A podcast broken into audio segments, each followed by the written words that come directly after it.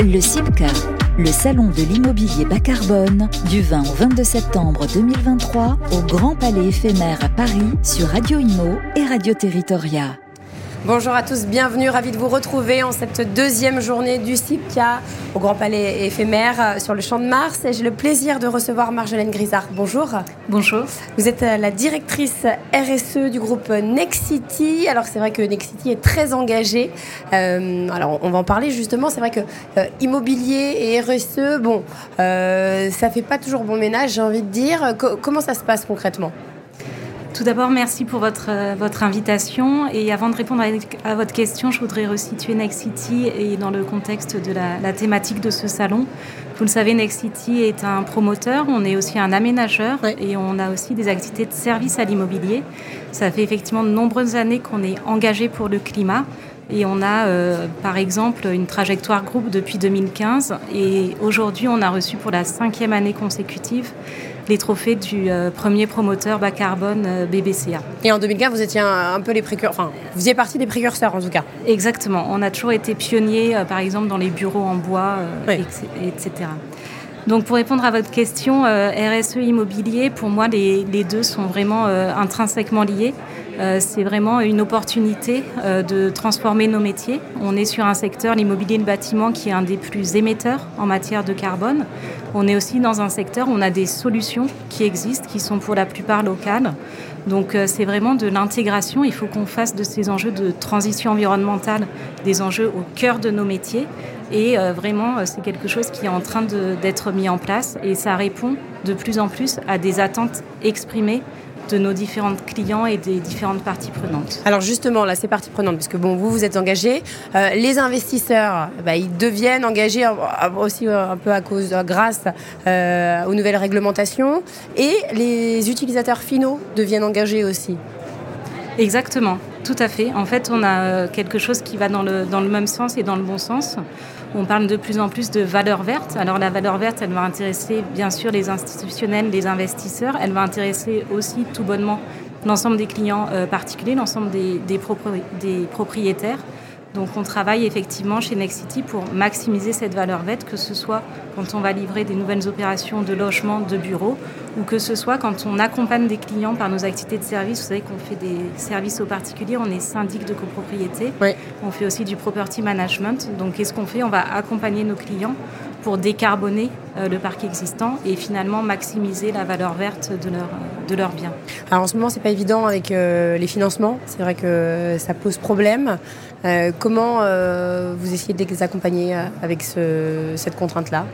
Alors, ce qu'on fait, on a été pionnier, on parlait d'être pionnier, on a vraiment été pionnier dans la rénovation énergétique des copropriétés par nos activités de syndic. Donc, on a formé massivement nos collaborateurs et finalement, on accompagne les clients pour capter le maximum d'aide euh, et euh, travailler euh, tout ce qu'on peut travailler pour, le reste à charge, que ce soit des prêts collectifs ou des choses qui sont aujourd'hui réalisables. Et puis on pousse effectivement pour qu'on trouve des solutions collectivement pour que ce reste à charge soit de plus en plus faible et qu'on puisse réellement investir dans cette décarbonation du, parc. Oui, parce que c'est souvent ce qui fait peur en fait, c'est le coût global et puis le reste à charge. Surtout en cette période inflationniste, c'est ce qui peut effrayer euh, alors concernant euh, Nexity, euh, vous avez, il y a une stratégie climat et biodiversité qui a été adoptée en assemblée générale donc bah, par les actionnaires de Nexity l'année dernière, il y a un peu plus d'un an, en mai 2022. qu'est-ce si on devait faire un bilan un peu plus d'un an après, qu'est-ce quel serait-il? Alors tout à fait, vous avez raison. En, en, mai 2022, nous avons porté l'ambition de notre nouvelle stratégie carbone et biodiversité au vote de nos actionnaires ce qu'on appelle une résolution climat ou un Science Climate. On était parmi la, petite poignée d'entreprises françaises euh, à le faire. On a notablement rehaussé nos ambitions. On a une ambition d'être 10% meilleur que la RE 2020 pour nos activités de promotion, c'est-à-dire euh, aller au-delà d'une baisse de 40% du poids carbone par mètre carré des opérations qu'on met sur le marché. Et puis on avait aussi pris des objectifs pour nos activités de service, on en parlait euh, en, nombre de copropriétés éco-rénovées ou mètre carré gérés bas carbone. Donc cette ambition, euh, bah, on la déploie, on la met en œuvre. Euh, on a plusieurs leviers d'action, euh, les modes constructifs, les matériaux qu'on met en œuvre dans la promotion, les vecteurs énergétiques, on déploie massivement les pompes à chaleur dans nos nouvelles opérations.